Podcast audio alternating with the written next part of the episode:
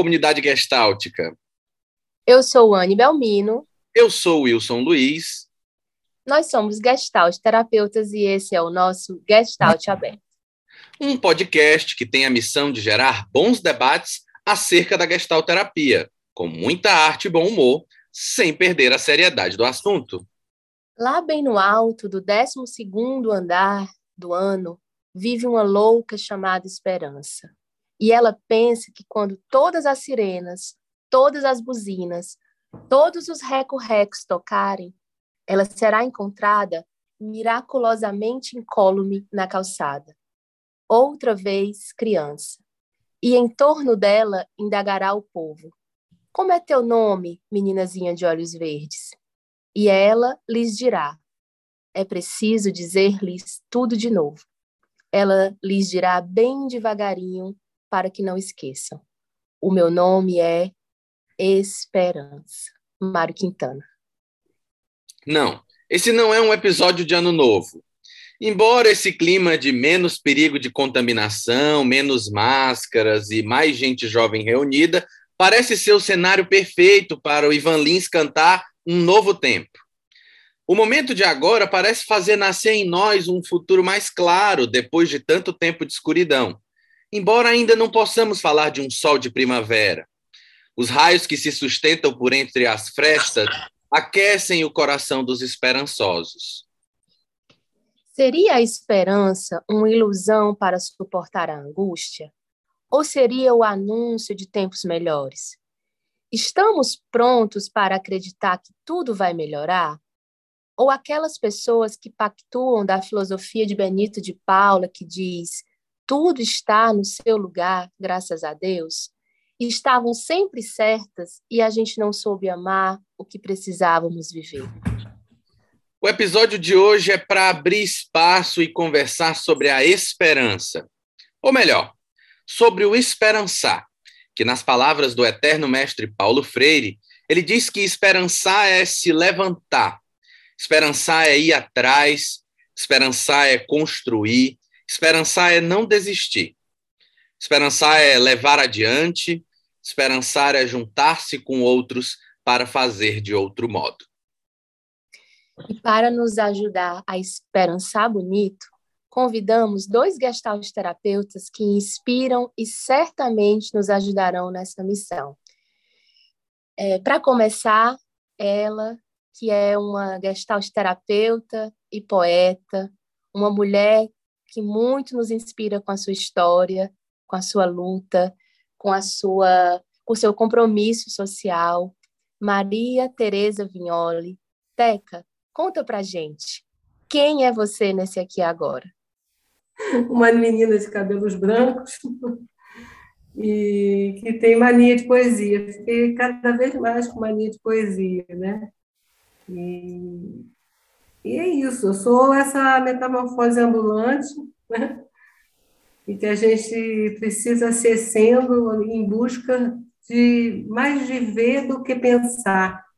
E viver e depois pensar sobre o vivido, mas não fazer o contrário. É isso. E eu tenho mania de esperançar também, porque está difícil, às vezes dá desespero, desespero ao contrário da esperança, né? Mas vem a esperança logo, logo em seguida vem a esperança. Vejo uma criança, vejo alguém, já vem a esperança. E vamos nós, né? Juntos. Muito bom.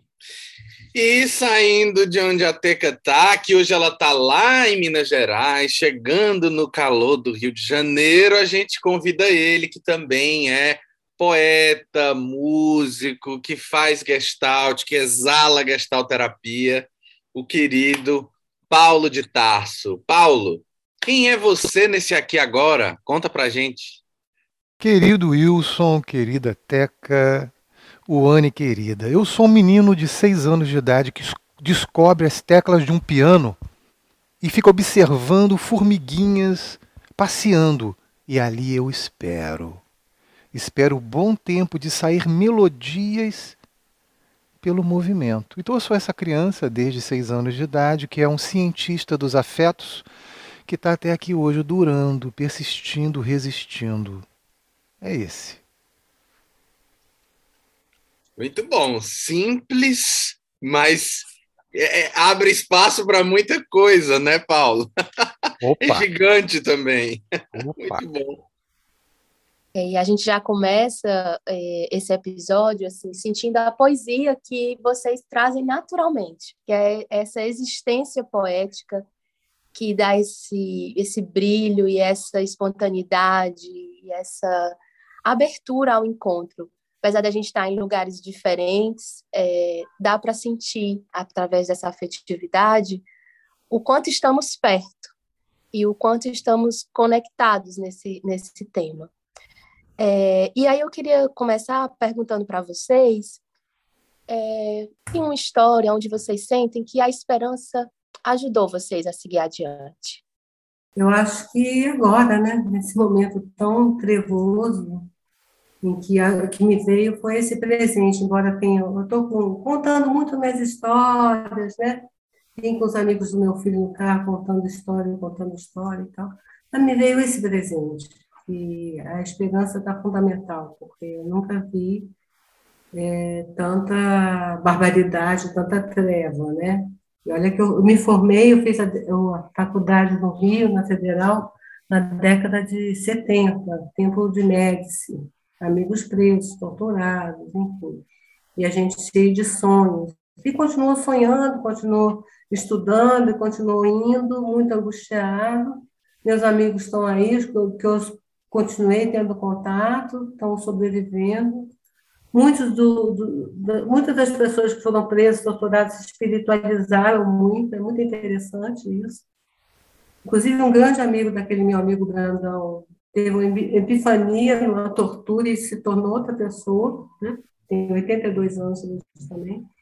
Então, assim, nesse momento, naquele tempo, eu esperançava. Hoje está mais difícil. Estamos num, numa beira de um caos climático e, enfim, de guerra, enfim. E aqui no Brasil essa situação política terrível, né? Mas a gente vê as pessoas esperançando, né? Esperançando e, enfim, eu fui a várias manifestações contra o impeachment, contra o Temer, contra o Bozo, contra não sei o quê, e a gente, eles foram indo, avançando, mas a esperança continua, né? Então, Esperançar também é fundamental nesse momento e vem, vem naturalmente, não é uma coisa que vem da cabeça. Né? Quando eu me abro um pouco para o novo, aí vem a esperança. Quando eu olho no olho de um jovem que sonha, né, sonha com, com idealismo, quando eu olho no olho de uma criança que vem com a sua sabedoria, quando eu olho para um animal que, que tem aquela afetividade natural, quando eu olho para a vida, para o sonho, para a poesia, para a música. E aí a gente, a esperança nasce de novo, né? Nasce de novo. E acho que é hoje. Hoje é um tempo muito importante para a gente abrir esse espaço, o esperançar que está em nós. Eu queria ouvir o Paulo. Tá bom, estou aqui dando pausa, esperando o bom momento, o Kairos, para trazer para vocês uma história vivida uh, e que corre essas veias e eu faço questão de contar. Eu tinha 10 anos, e com 10 anos eu tenho uma doença. Até hoje não se sabe o que, que durou quase um ano e chamavam de nefrite, outros chamavam de outra coisa, num tempo que não tinha esses exames todos, e eu urinava sangue, igual urina pintada de Coca-Cola, né? Então foi um negócio terrível mas ao mesmo tempo foi fundamental para a minha vida. Então, quando eu falo de esperançar, para mim, se liga à resistência. Esperançar, para mim, se liga a um ato de resistir. E quando eu utilizo a palavra, a palavra o conceito para mim, essa noção de resistência ou resistir, não é um efeito conceitual, é algo vivido desde muito pequeno. Aí tem muita história para contar, não dá para contar tudo aqui. Mas esse é um pedacinho desse ato de resistência onde a música, a arte, a poesia, a filosofia, o trabalho com o corpo já vem desde a minha infância. Então eu tive a sorte de ter uma avó que estudou com Hermógenes, uma avó católica em Campos. Imagina, década de 70, eu pequenininho, 6, 7 anos, aprendendo meditação, asanas, pranayamas e minha avó me ensinando aquela coisa toda no meio da ditadura. Ela catolicíssima em Campos. E o meu tio perseguido, olha só, meu tio perseguido né, pelo AI-5, em Campos se, se refugiando, se refugiando, pois ele era um militar e de uma certa resistência. Né? E filósofo, foi ele que me, me iniciou na filosofia com Krishnamurti, com Buda e fazendo relações com a filosofia de Cristo, dentre outros. Isso tudo com 6, 7 anos de idade. E meu pai, poeta, músico também. Então, essa alma filosófica do trabalho com o corpo, com a expressividade, com a poesia, com a própria musicalidade da vida já vem de toda uma herança familiar. E com 10 anos eu tenho essa doença. Eu tenho essa doença. Curiosamente, meu irmão também comigo nessa doença. E ali eu não podia sair para a rua. As crianças que apareceram durante uma semana lá em casa sumiram na semana seguinte. Eu só escutava ao longe o som das brincadeiras. Então o que restou? O piano. E aí eu tinha que escolher ou sucumbir, me entregar à lamentação ao ressentimento, mas eu preferi criar. E a criação se torna ato de resistência. A criação para uma criança de 10 anos que não pode sair de casa, não pode comer absolutamente nada com sal, não pode tomar uma Coca-Cola, e aí a arte se torna ato de resistência. E foi com ela que eu aprendi a me superar cada vez mais. Então, esse ato de esperançar, um ato muito vivo que corre diria no meu DNA né, histórico, ele se faz com essa história e dentre outras histórias que eu faço questão de contar para todo mundo. Então é possível sim resistir e a criação é um ato de resistência e de esperançar tempos, outros tempos poéticos, tempos criativos, tempos poéticos, que se faça com os outros. Ubuntu, se fazer humanidade com os outros. É o meu afeto. Muito bom, uma delícia ouvir, né? E, e eu fico pensando, enquanto vocês dois estão falando, né? E, e acho que isso também é, é dar voz a um, a um lado que é esse de legal, a gente está aqui, né, celebrando isso, se encontrando, mobilizando esses afetos da esperança. Mas lá no começo do roteiro, né, é, é, é, eu faço uma pergunta, a gente faz uma pergunta que é assim: seria a esperança uma ilusão para suportar a angústia? Né? É, às vezes esses tempos que parecem não se atualizar a coisa parece que se atualiza num movimento destrutivo em alguma medida. E talvez uma parte nossa atenta a isso, e talvez eu esteja falando especialmente de mim, muitas vezes pode nos convocar a esse lugar de dizer assim: será que faz sentido ter esperança? Será que isso muda mesmo? Né? Seria a esperança uma ilusão para suportar a angústia? O que, que vocês acham? Boa pergunta. Eu também me pergunto isso, né? Eu também me pergunto, mas é, é, o que eu vivo, né, é que a esperança me move, né?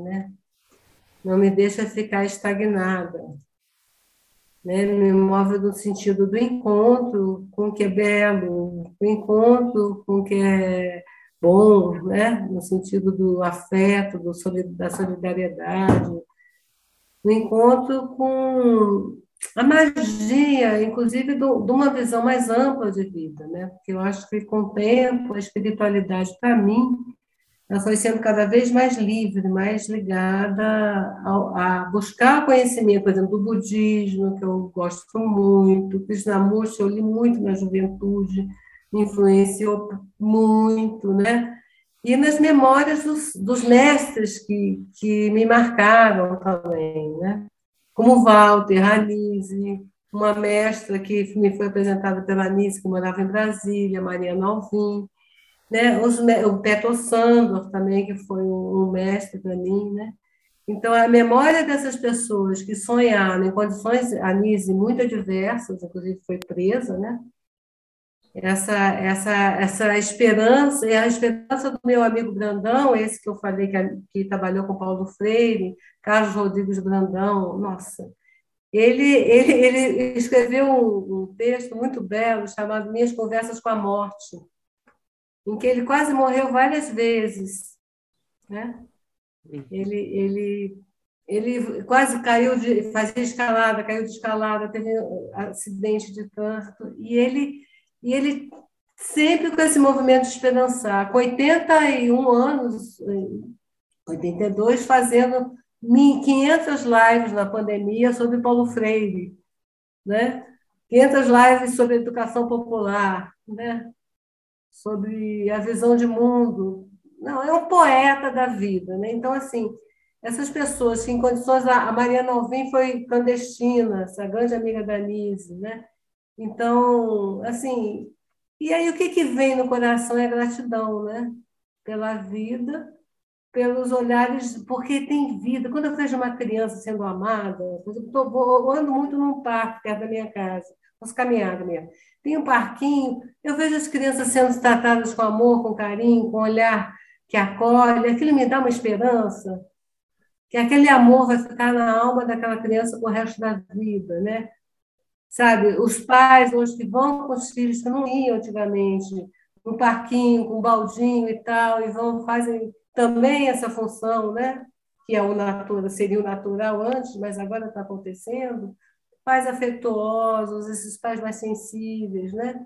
Então, assim, isso me dá esperança e me move. Não? Então, eu acho que o que a gente vive pode até ser ilusão, mas a gente vive. Né? O que, que é a realidade? Né? Essa grande pergunta que a filosofia nunca vai responder. A gente vive. Perfeito, Peca. Eu, eu, quero ler só aqui, para a gente depois brincar, uma frase do Manuel de Barros, uma frase pequena do Manuel de Barros, que eu amo ele, né? Sou livre para o silêncio das formas e das cores. Sou livre para o silêncio das formas e das cores. E aí se abre em nós, quando a gente está no encontro e se manifesta, inclusive junto com outros, é muito legal você escrever estando junto num grupo, vem muita esperança. Tem, as pessoas começam a trazer esse lado mais esperançoso. Né? Vamos deixar ecoar Manuel para tocar lá nosso poeta Paulo, que eu acho que ele tem coisa bonita para dizer também. Aí Teca já vem com o Manuel, que é o nosso grande mestre, não é isso? E eu de manhã, eu acordo muito cedo, quatro e meia, cinco horas da manhã, eu acordo com passarinhos. Estava caminhando aqui no meu espaço, que é uma chácara cheia de árvores aqui. E aí no salão, estava me preparando, comecei a caminhar. Caminho, caminho, caminho, começa. E aí me atravessam com os sons e o canto do dia nascendo, nasce poesia então eu trago para vocês uma poesia nascente ao som de uma música. Não poderia ser diferente. Oba.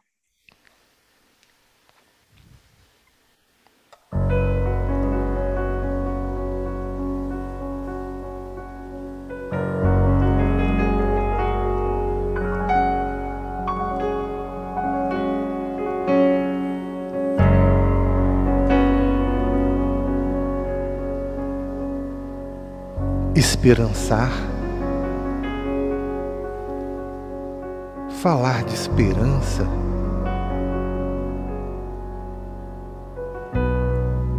me atravessa esperas, espera que me leva à eternidade do tempo presente.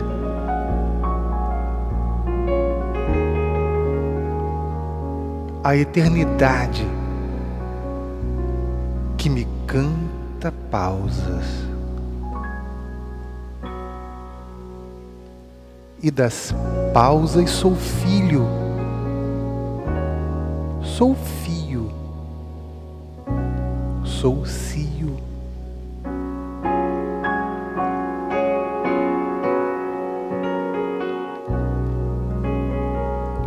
Das pausas, filho-me. Da espera, fio-me. Do seu infinito, cio-me, e do cio que se fio desejo, o desejo de aprender a desesperar.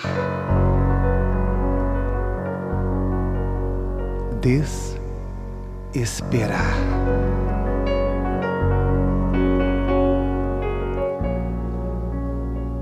Aprendo a desesperar tristezas. Desesperar das noias desespero-me dos apegos e aprendo a mergulhar na superfície do instante. Espero, dou-me pausas, nasço-me no dia com passarinhos, brilhos de sol. Acordo-me esperançar.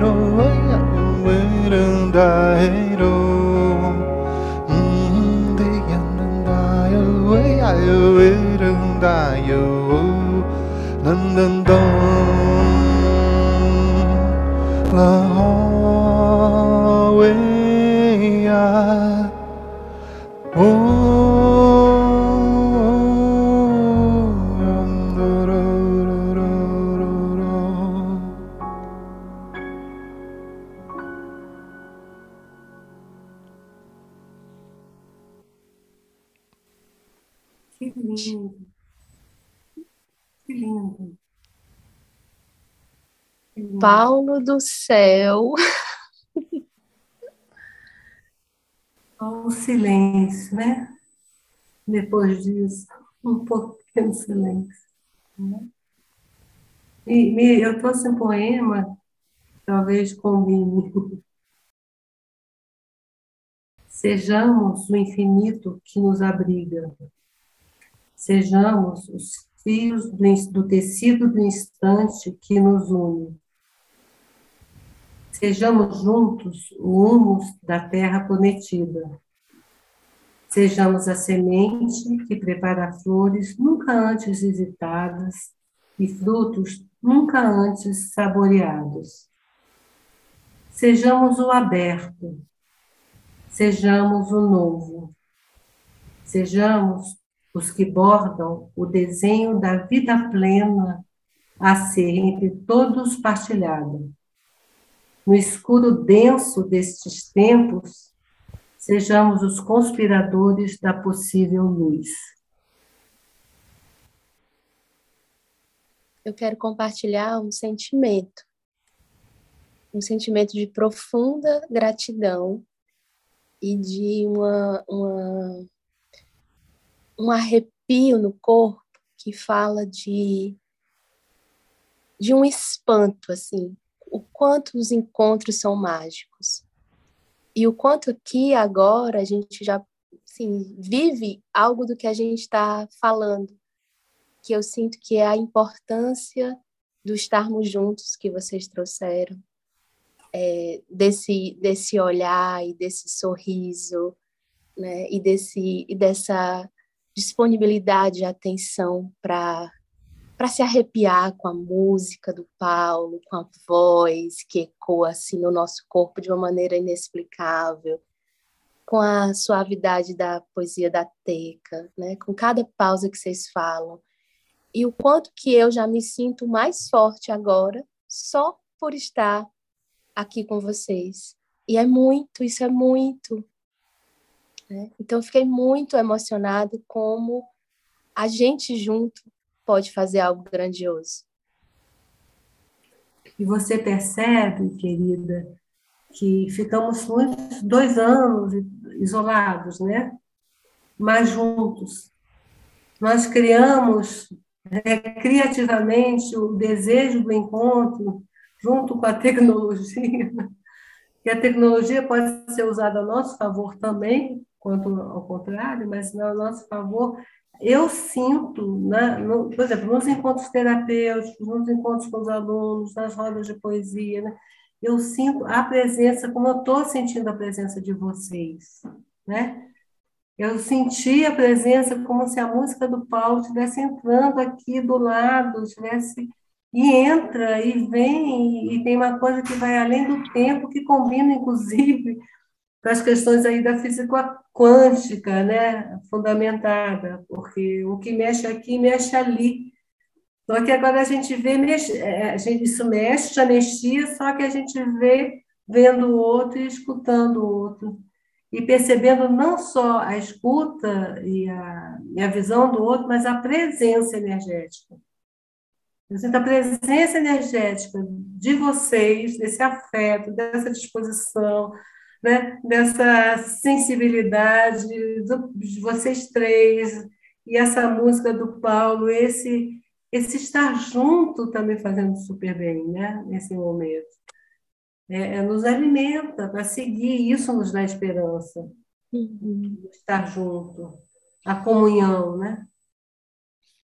É, você falando disso, Teca, e, e essa é uma dúvida, né, uma dúvida quase certeira, mas eu acho que é tão importante a gente nomear esse lugar, isso que você está falando, né? É possível esperançar sozinho, né? Será que a esperança ela não é de fato um, um reflexo de um outro? Né? É, eu fico pensando o quanto esse lugar da, do esperançar ele precisa aparecer de um contato em comunidade, né? Mesmo depois de tanto tempo isolado, assim, ainda é possível amar a novidade, esperançar? Ah, sim. Ah, sim.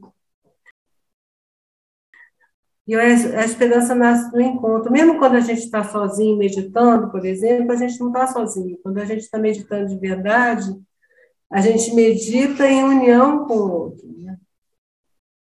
Sim. Paulo, foi tão mágico te ouvir também. Ah, delícia.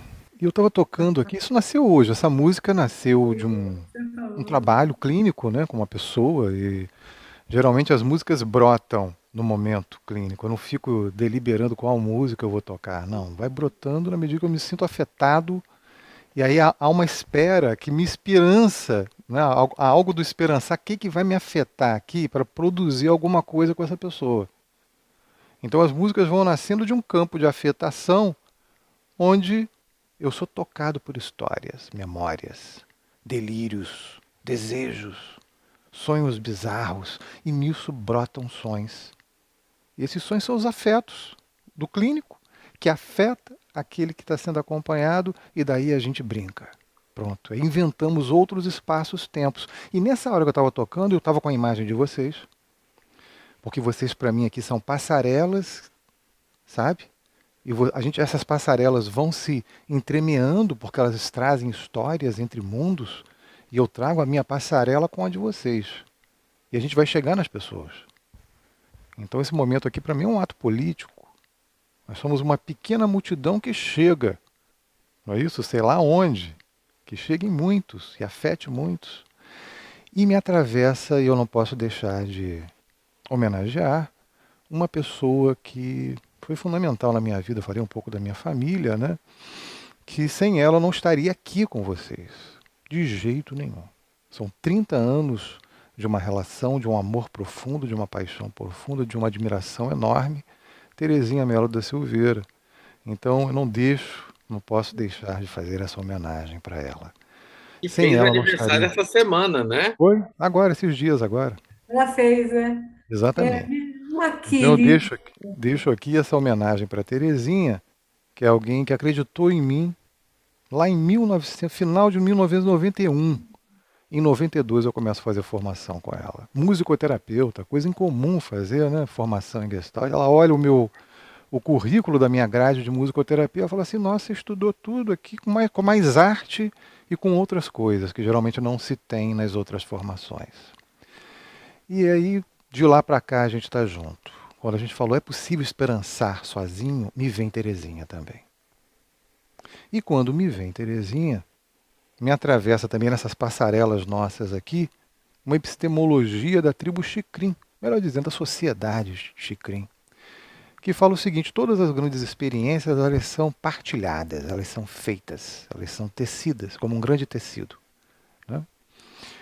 E nesse tecido, essas experiências são guardadas em Angorô. E Angorô é a chama do coração.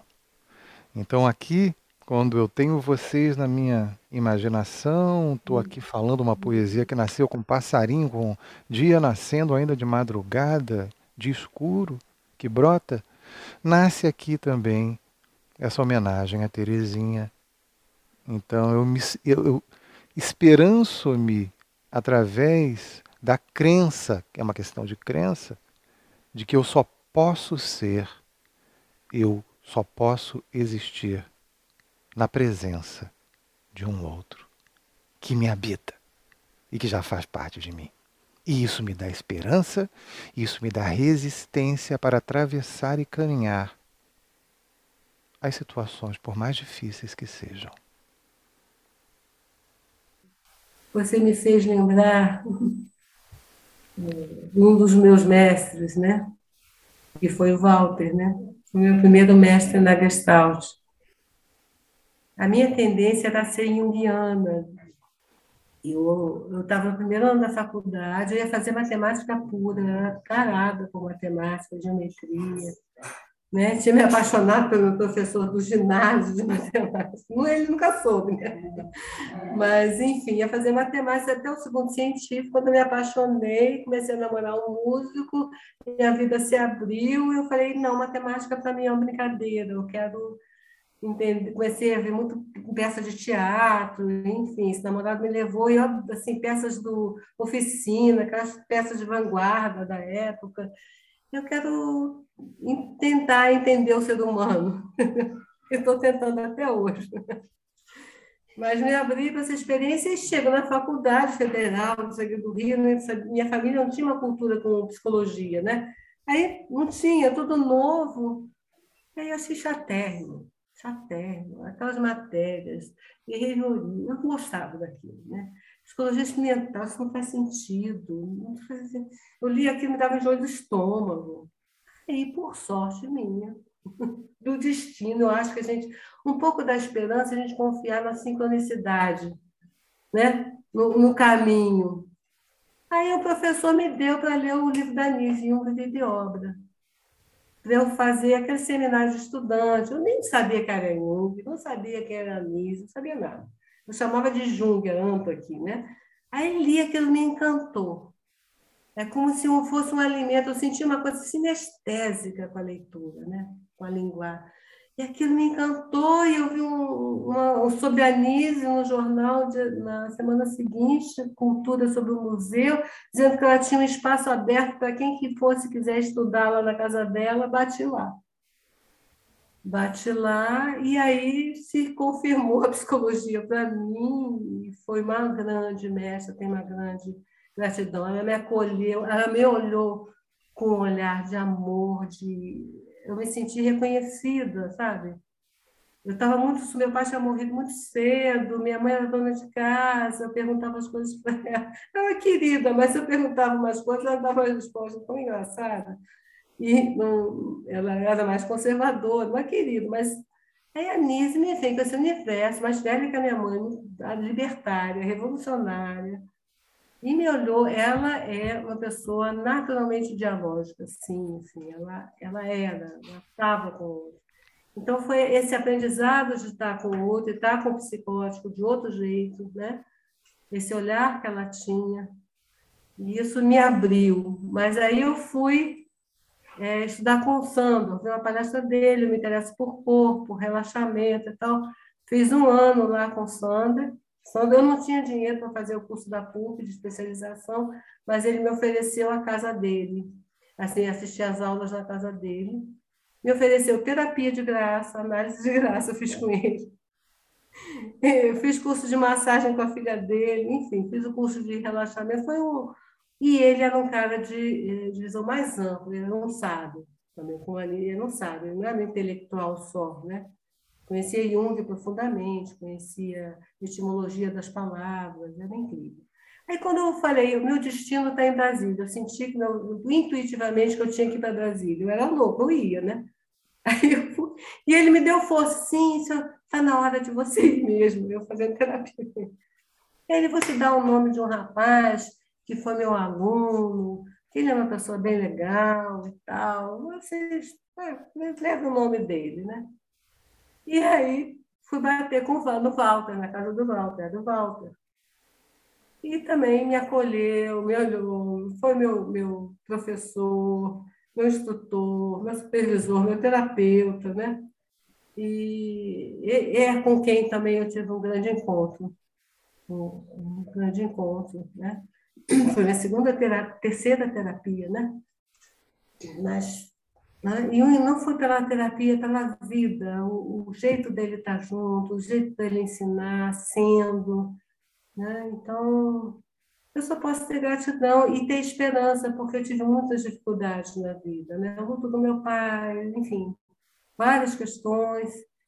E sempre as coisas me, essas pessoas, esses encontros me constituíram, né? E outros também com os amigos, né?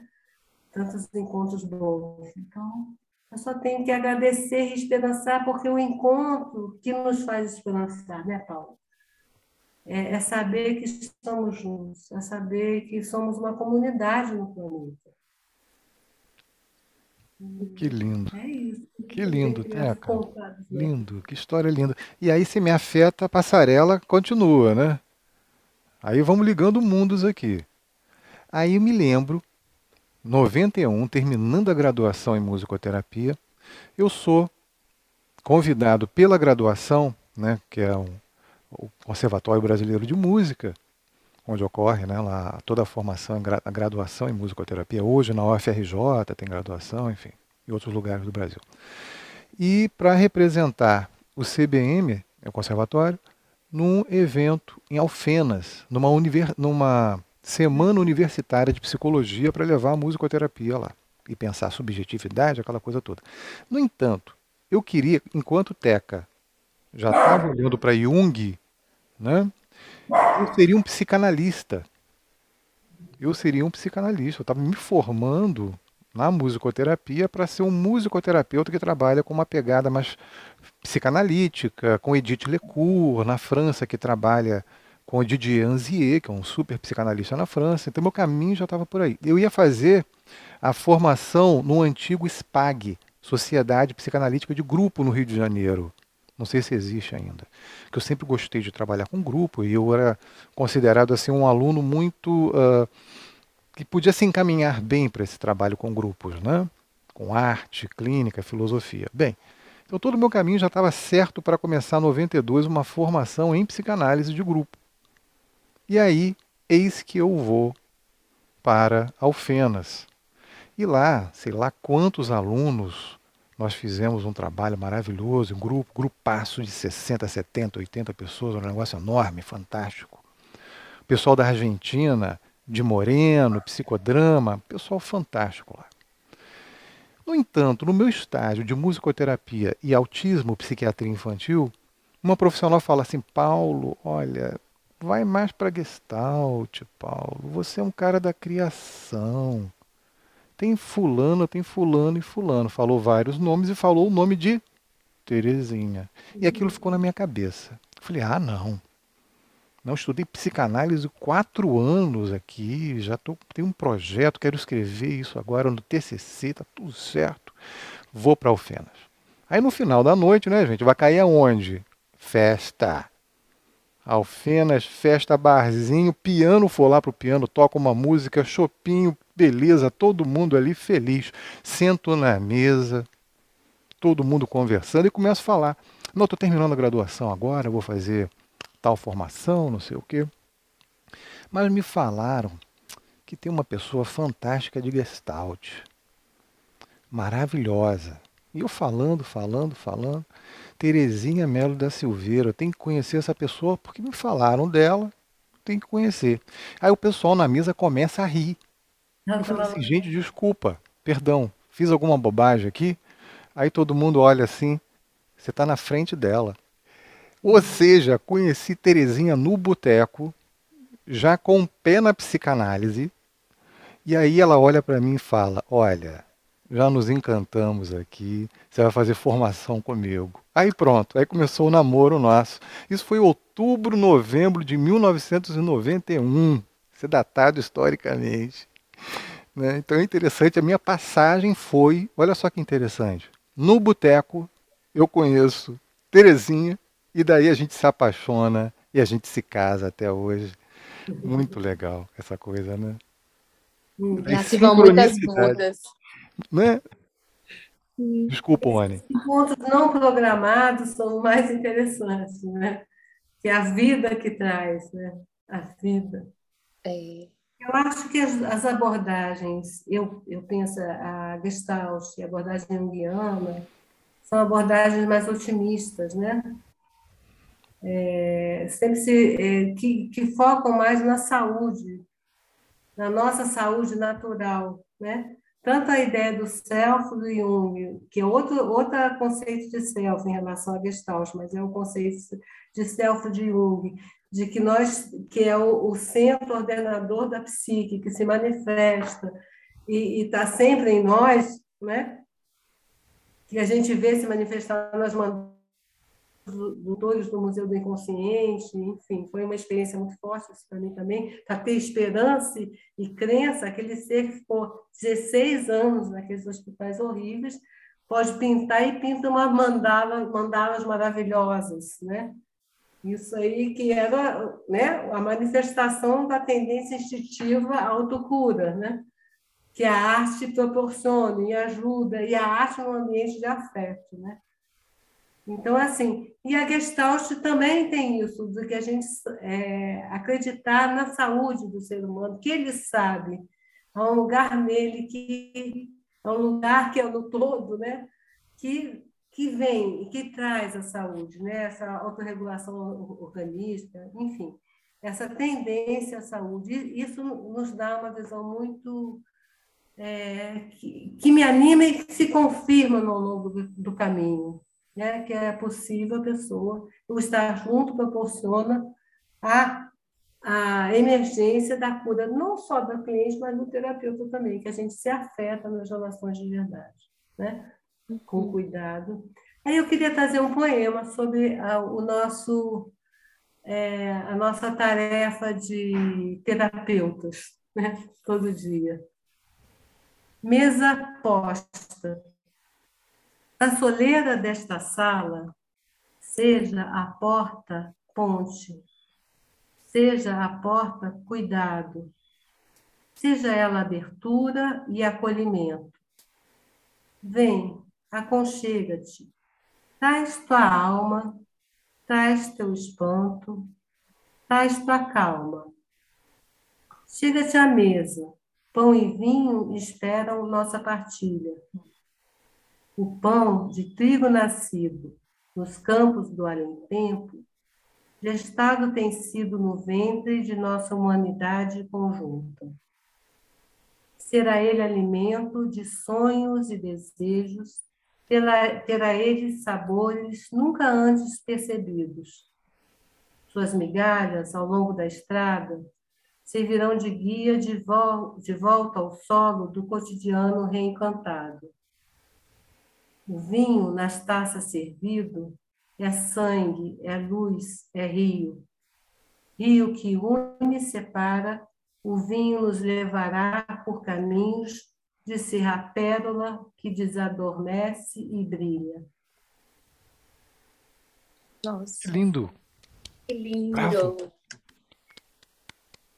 E eu queria, aproveitando essa sincronia, porque já se anunciava aqui dentro de mim, um, um ponto importante da nossa conversa, que é o nosso papel enquanto gestalt terapeutas. E ouvir vocês, né? Ouvir as histórias de vocês e a importância desses encontros, desses mestres, dessas pessoas que foram luz, que muitas vezes é, funcionaram como esse, esse guia, né? Vem por aqui, segura minha mão que eu estou contigo, e que foram fundamentais na trajetória de cada um. E sei que eu e o Wilson também temos essas pessoas, né? E são muitas, e nos constituem, e a gente carrega para a vida toda. E muitas vezes nós, enquanto psicoterapeutas, somos essas pessoas para os nossos clientes. Porque é, tem aquele ditado popular, né? A esperança é a última que morre. E ela está muito viva aqui em nós, mas para muitas pessoas, em alguns momentos da vida, a esperança parece morrer. Então, queria ouvir um pouco vocês sobre como que vocês pensam a importância desse modo de da gestalt terapia olhar para os encontros, para a relação, para a vida, é, como ponte para pensar essa chama vi, viva da esperança.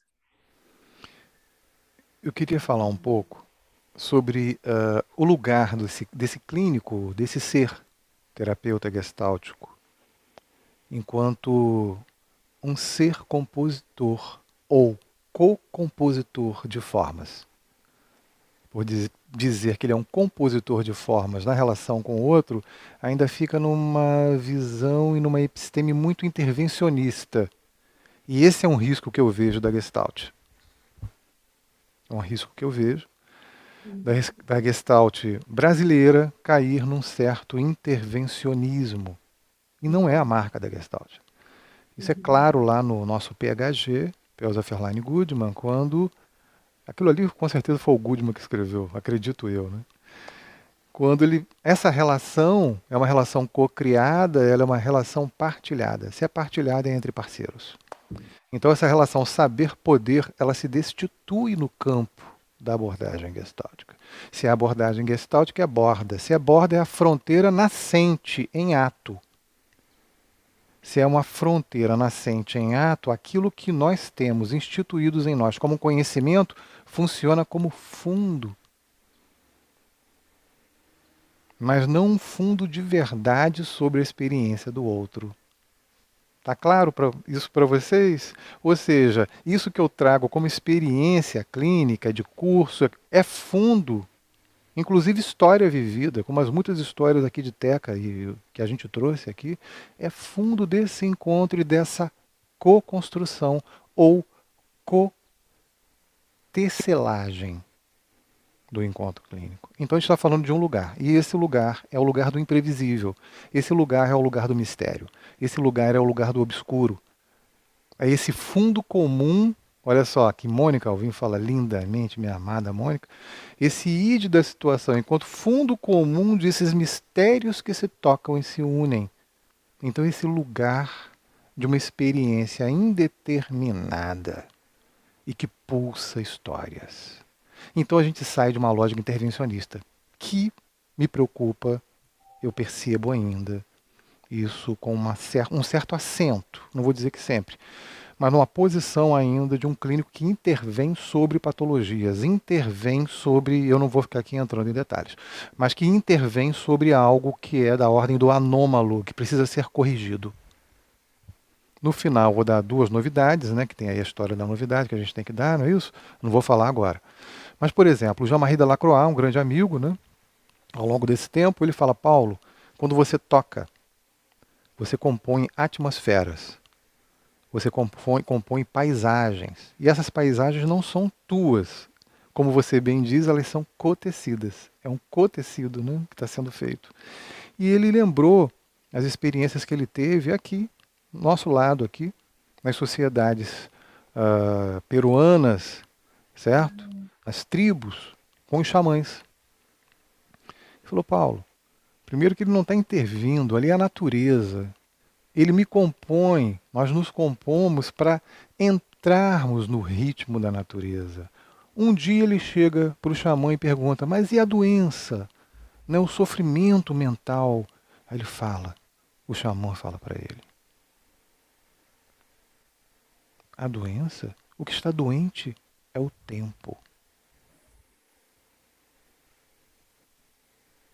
É quando perdemos essa ritmicidade, essa musicalidade com o tempo da vida, com o tempo do infinito que é a natureza. Pois nós passamos a viver o tempo de Cronos, o tempo cronificado, o tempo que come a vida da gente. Então ele fala assim: quando você faz essa, essas atmosferas, esses ambientes estéticos, conforme eu gosto de falar, que é o que eu vou estar apresentando na França no colóquio organizado pela Federação uh, de Profissionais de Gestalt Terapia da França. Eu vou estar falando sobre os ambientes estáticos e ambientes estéticos. Então, como construir esses ambientes estéticos na relação com a pessoa que nos procura? Então, é esse lugar da clínica, que não é um lugar intervencionista. E na hora em que nós nos abrimos, nós temos essa abertura de compor com o outro, com a história dele, com aquilo que vem do nosso fundo e algo emerge desse campo, pronto. Tem algo aí que é da ordem da novidade, da descoberta e da cocriação.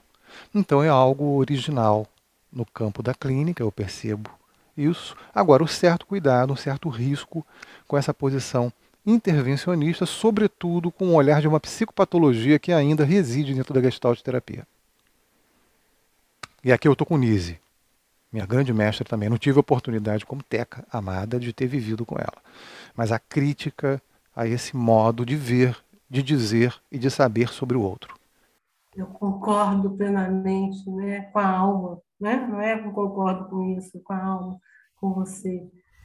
Porque quando a gente está disposto a estar com o outro, com abertura ao que vem, ao imprevisto, né? A, a, a, abrindo mão de uma coisa que não é nem da psicologia em si, mas é, é do poder. Essa questão do poder é muito importante. A gente está sempre atento para não usar do poder sobre outro. Eu tenho poder porque eu sou psicólogo, eu sei o que está acontecendo, ele não sabe. Não.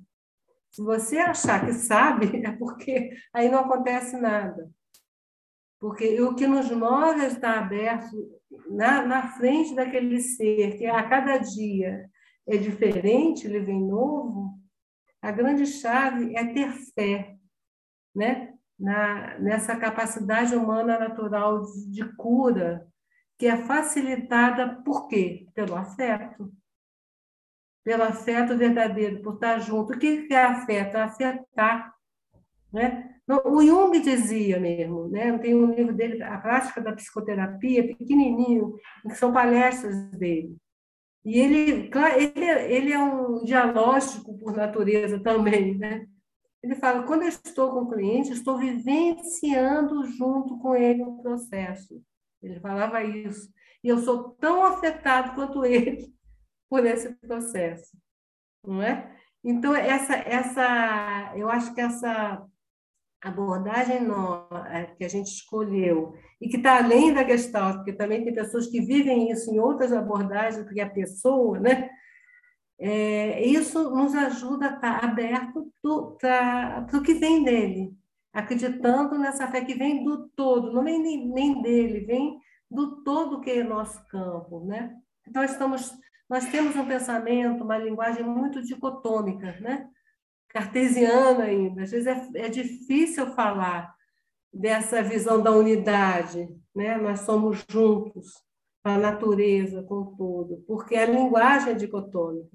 Por isso que quando eu, eu, eu lia muito, quando eu comecei a ler mais filosofia, ler, ler, ler, ler mais, eu falei, não, eu queria esquecer tudo, aí me veio um, um respirar, tipo uma meditação, né?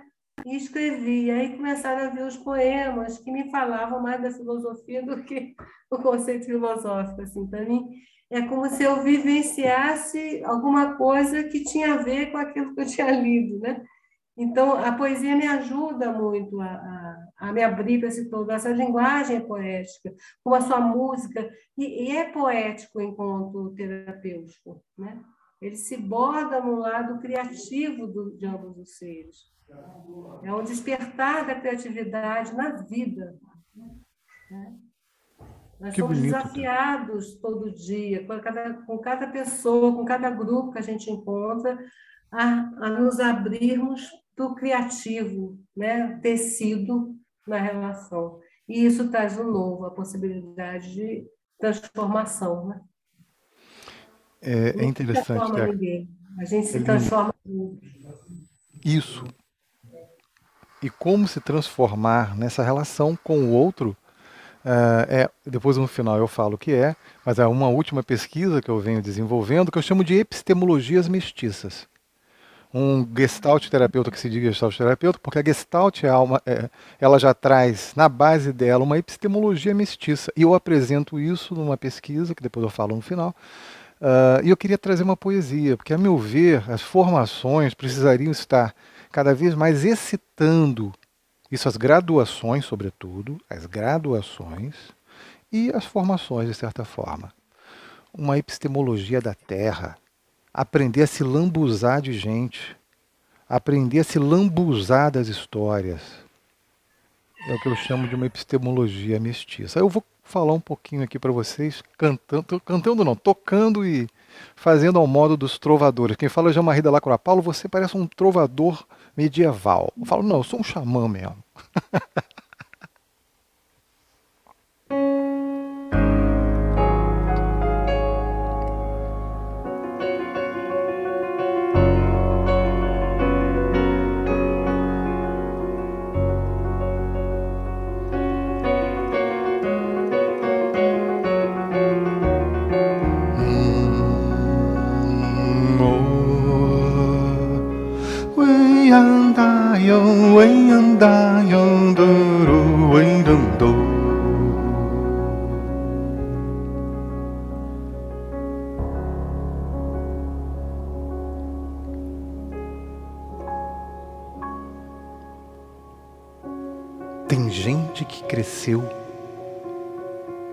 desaprendeu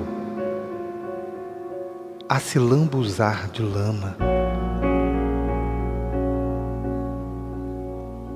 Tem mente que se prendeu, se misturou com o ego. De tanto ego, vivem de palavras mortas palavras que voam, palavras moscas. E como folhas caídas, desprendidas, desprovidas, ressecadas de vida.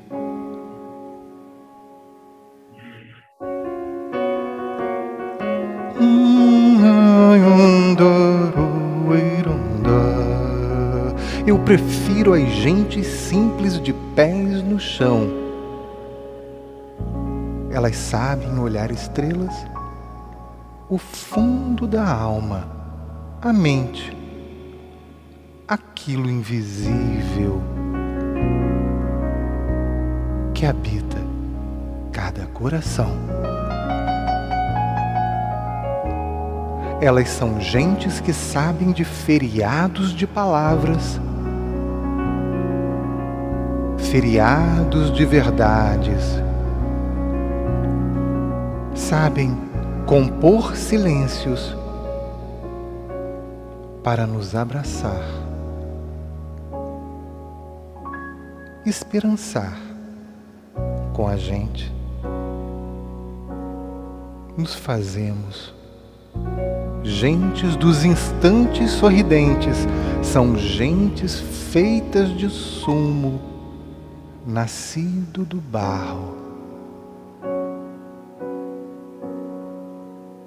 da paixão. Arayam Dayandarayam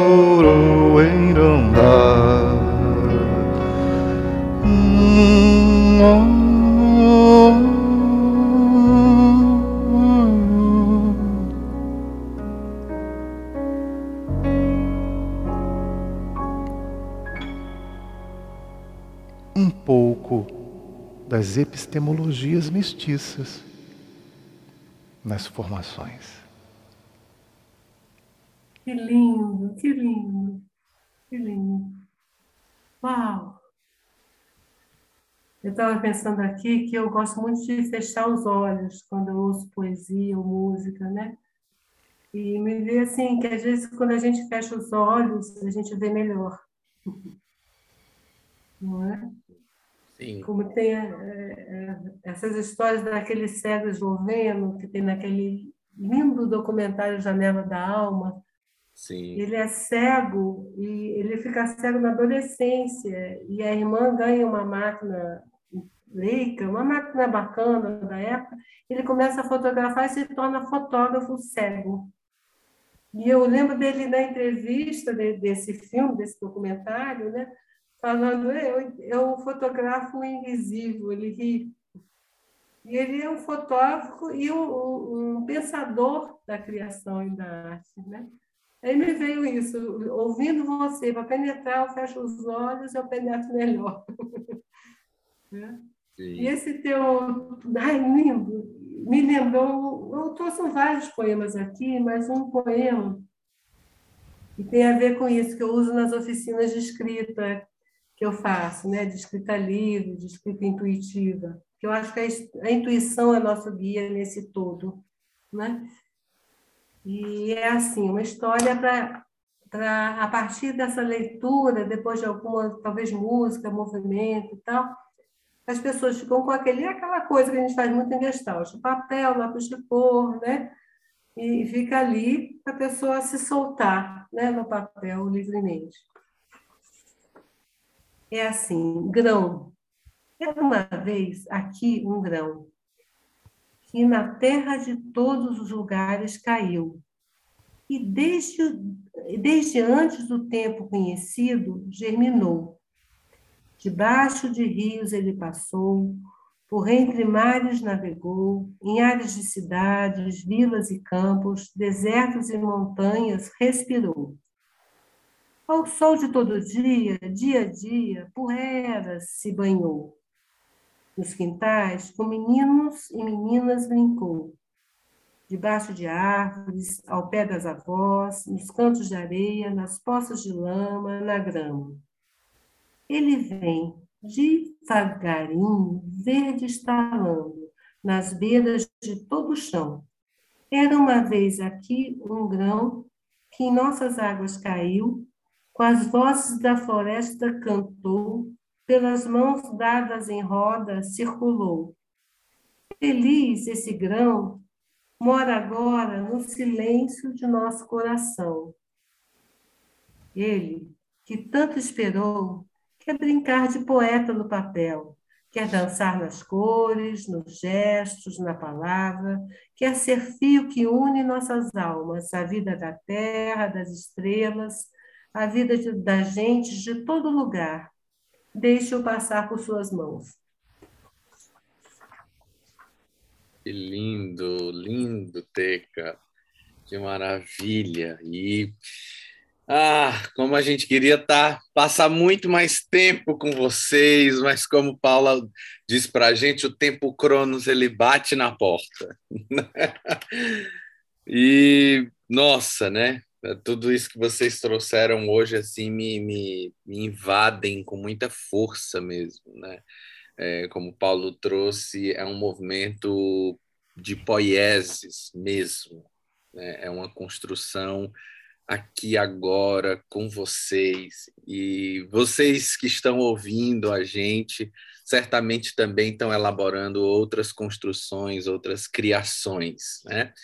E como a gente vai chegando no final, essa é a hora que a gente chama de agradecimento, dê a sua palavra final, manda um recado, faça uma reclamação, um protesto, pode cobrar quem está te devendo, ou seja, microfone aberto, é com vocês. É mágico, né? Magia. E está sendo tão bom vê-los ao falar, porque eu ouvi os podcasts, não via vocês. Vê-los é tão bom. Embora eu tenha falado uma folha fechada. E, sim, encantamento. Encantamento, estar tá junto. Ai, com vocês, né? com todos que vão ouvir, né? que a gente nunca perca a esperança do encontro, né? a esperança de, de, de criarmos juntos o novo a cada momento. Seja o novo pequenininho, seja o novo maior, quando você vai para um campo mais amplo histórico. Não, nunca nos esqueçamos que a gente pode sempre plantar um novo, se abrindo para o que a gente não sabe, para o que ele quer ser. Né? É uma ousadia. E, aliás, é uma ousadia ser psicólogo, ser gestalterapeuta. É coisa. Você sabe que eu tive um cliente todo, ele era pastor metodista, maravilhosa pessoa, mas nunca tinha feito terapia. Fez, fez dois anos. Aí ele falou para mim, Teca, vou te confessar uma coisa. Eu nunca tinha feito terapia, achava os psicólogos todos loucos. Com você eu confirmei isso. Achei ótimo. E nós somos amigos hoje, né? Uma grande pessoa. E e é isso, eu agradeço muito a vocês, esse, esse estar junto, esse trabalho que vocês fazem, tão bonito, né? Agradeço ao Paulo, mas assim, é uma honra para mim, então eu vou estar junto com o Paulo, que imagina, então é uma honra para mim estar com você, Paulo, nesse, nesse site com vocês, esses jovens tão atuantes, inteligentes, legais, enfim, uma delícia. Muito, a minha palavra agora acho que é gratidão mesmo. Gratidão. Ô, Teca, é, para mim é uma honra, né? Estar tá com Teca, maravilhosa, e conheci, tive a honra de conhecer a filha de Teca, Alice. Nossa, por conta né, de uma notícia que eu vou trazer daqui a pouco, mas aí uma honra. Aí eu falei, nossa, você é filha da minha querida Teresa. Ah, nossa, maravilhosa. Tinha que ser, né? Filhota dessa mãe é. linda, sensível, genial, que é Teca. É. Sabe, que traz essa pureza, traz essa inocência da vida. Alice sabe? que é maravilhosa. Claro. E traz uma consistência prático-teórica e vivencial. Isso que é o fundamental. Ou seja, o que Teca fala, cada palavra dela é uma palavra vivida. É uma palavra sentida, nascida dos encontros não tem palavra jogada fora. Então é isso, uma honra estar com você. Me sinto honrado. Fora essas duas belezuras, que é esse duo, né? Tem um duo aqui, o Wilson Wani, o Wani e o Wilson, faz um duo fantástico. E quando eu recebi o convite, foi uma dificuldade para a gente conseguir essa data, né? De todos nós. Cada hora era um com problema. e conseguimos ter esse tempo, sem pressa. E aí tem uma coisa que eu falo, né, que a Oane me lembrou no último, no último ateliê, né, Oane, que você estava lá com a gente, de Gestalt ampliada e transdisciplinaridade, que eu coordeno, né, que eu animo, né, eu sou um animador. Vou animar a vida, ânima. Gosto de ânima. Que é a questão da pressa, gente. Né? A pressa, ela rasga o tempo. A pressa rasga o tempo do sentir. A pressa rasga o tempo dos sentidos. Então vamos aprender a desenvolver a capacidade de degustar esse tempo numa certa espera sem pressa do encontro que nasce o esperançar. Então eu posso dar as notícias aqui, duas noticiazinhas, posso? Vou aproveitar. Calma, calma. O Wilson está com a mão aqui pedindo para ser calma, então tá bom. Guarda para o figura, guarda para a figura ah, que já ele vem. Já ele vem. É, eu tô, tô muito feliz, muito feliz e, e muito muito confiante. Acho que essa esse encontro trouxe essa confiança que que Lilian Frazão, né, gosta de, Lilian Frazão e muitos gestalterapeutas gostam de quebrar a palavra e transformar, enfiar com. Paulo também já, já trouxe isso nos ateliês. Sentindo que é, é poderoso e é realmente muito mágico quando a gente se dispõe nessa abertura à afetação, né, a esse esse peito expandido e o quanto é o quanto é bom sentir o que vocês estão me fazendo sentir agora.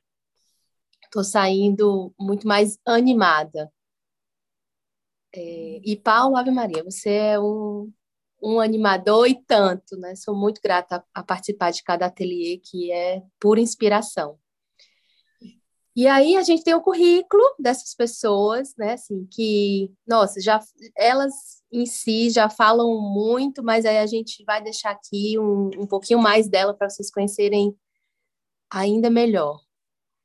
Ela que nos abrilhantou com a sua poesia, Maria Tereza Vignoli, que é psicóloga, gestalt terapeuta. Enquanto estudante, teve uma experiência de trabalho com Anise da Silveira, fez formação em Gestalt Terapia com Walter Ribeiro, fez formação em Psicologia Analítica, fez especialização em Psicoterapia Infantil com Oswald de Loreto, é professora no Instituto Satori de Gestalt Terapia, Satori GT, Centro de Estudos e Pesquisa em Gestalt Terapia, tem capítulos de livros publicados em Gestalt Terapia, inclusive o nosso volume 8 da coleção Gestalt Terapia, organizado pela é, Lilian Frazão e Karina Fukumitsu, que a gente lembrou, né, agora mais cedo, que estamos nós três na, na publicação, que delícia.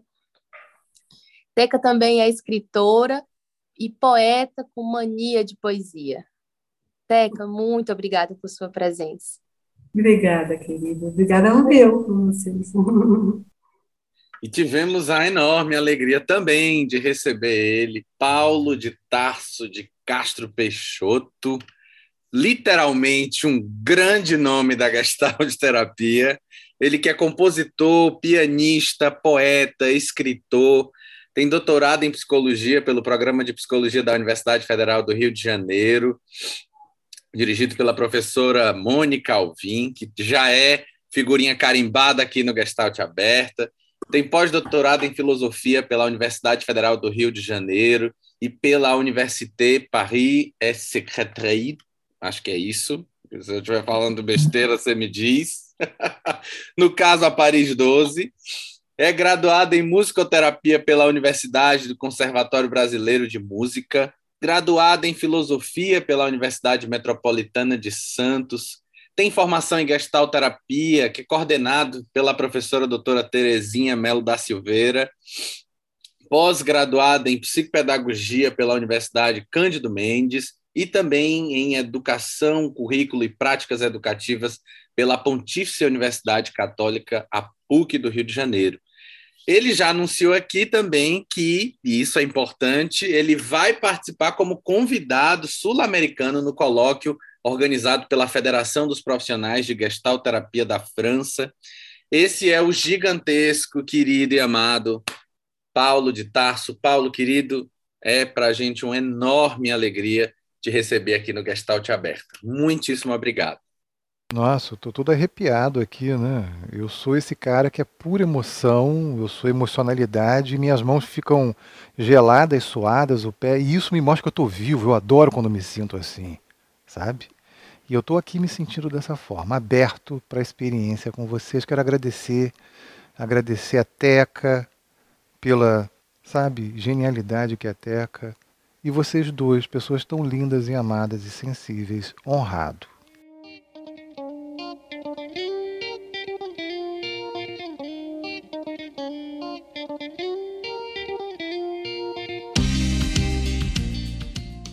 Obrigada, obrigada demais. Agora sim a figura chegou e é muito esperada essa hora, que é a hora que todo mundo fica com o caderninho na mão, caneta, para anotar as sugestões. É, o que, que vocês é, separaram para a gente? O que é está figurando e que vocês querem dividir com os nossos ouvintes? Além de todas as lindezas que vocês já dividiram, né? Poesia exalando aí dos poros de vocês, que maravilha.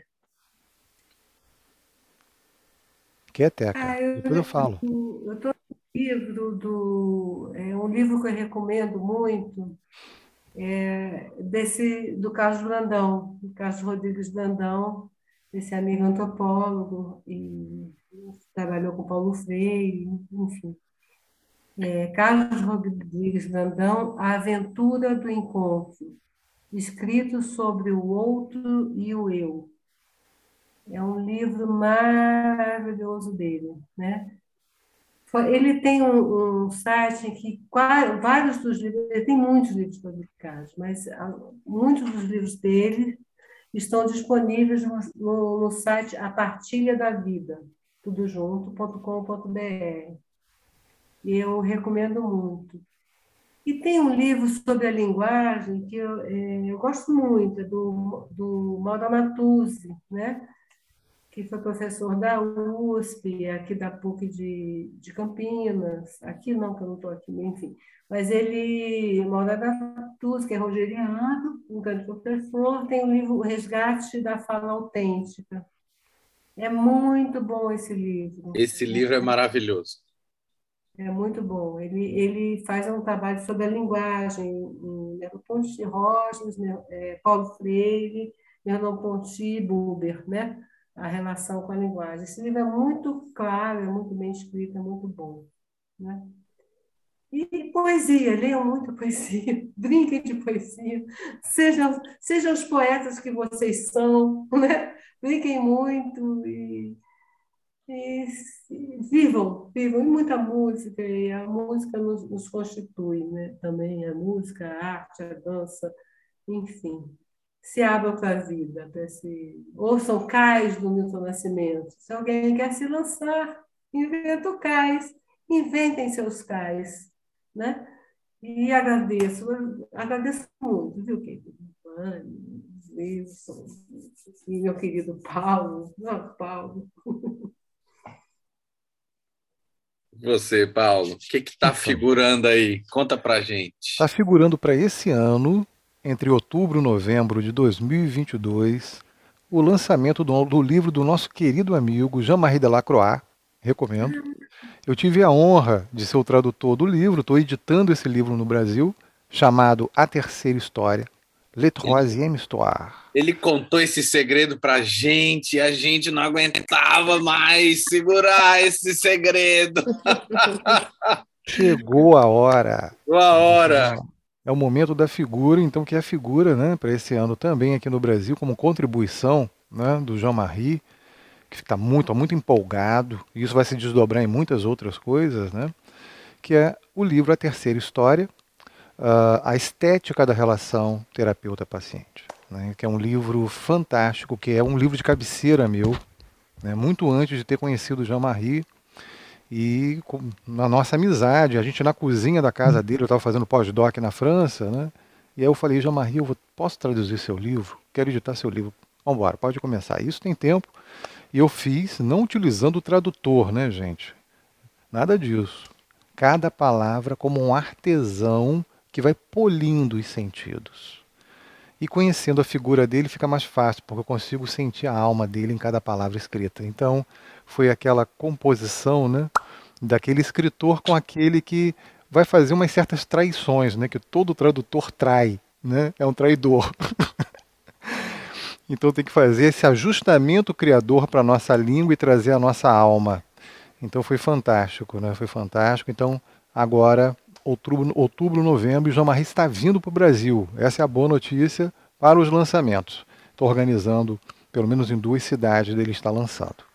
E o outro, né, o outro, o outro anúncio é o livro que se chama Psicopatologia Estética, Psicopatologia do Sentir e da Biomusicalidade, que tem como tema uh, uma psicopatologia decolonial, uma psicopatologia da resistência, que vem de um trabalho em composição com a Mônica Alvim, nossa queridíssima Mônica, que eu só tenho que agradecer, que foi o trabalho de pós-doc que eu terminei o ano passado com ela.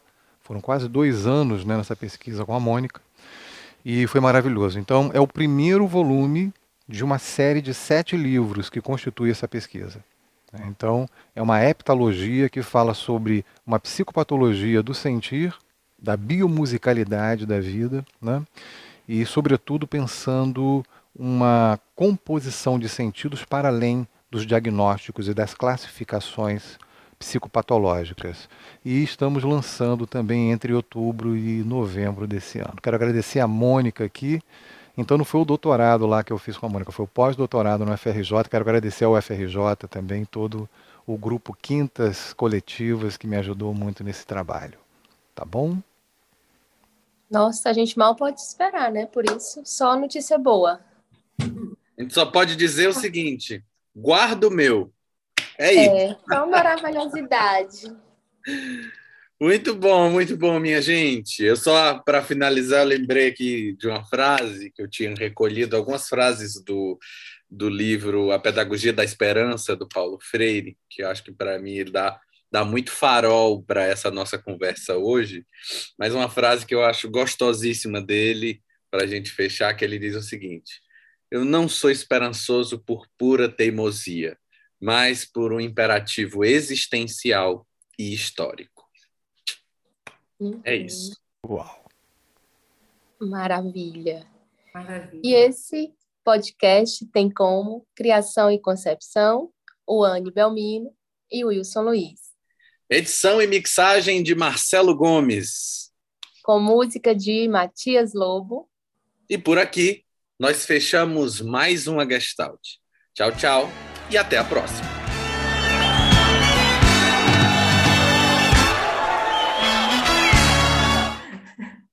né? Esse é o nosso alimento. Eu chegou minha norinha com o cachorro. Oi, querida, tudo bem, minha nora? Aqui. E o Fabrício, meu, meu neto, cachorrinho. Eu, eu querendo ser toda silenciosa, ela me chama. Vou poder. Esse aqui é o Fabrício e a minha nora. Ai, muito prazer.